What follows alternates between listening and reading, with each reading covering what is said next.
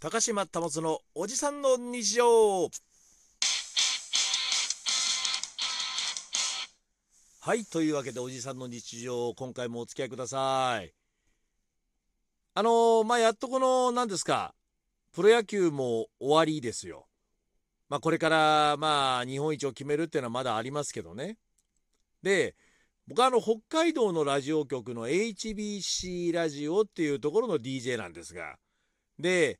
まあ、野球も終わったということでで野球のオフシーズンが僕のその担当している「バンバンレディオ」っていうラジオ番組の本格的なシーズンになるんですよ。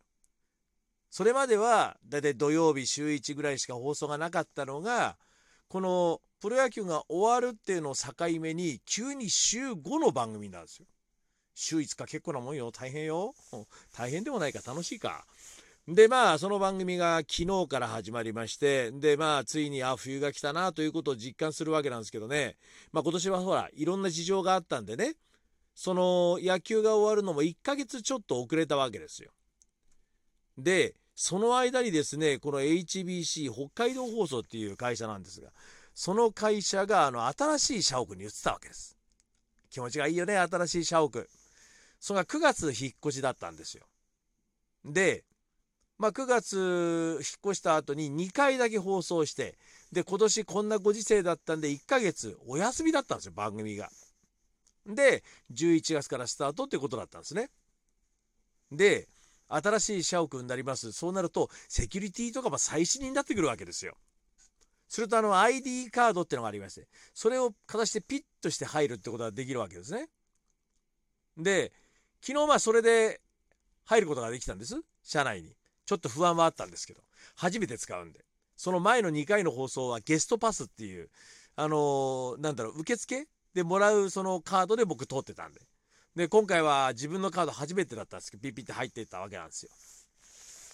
で、この、なんでしょう、首からそういう ID を下げて、その仕事をするとか、そういうのがよくね、慣れてないわけですよ。アナログですから、人間として。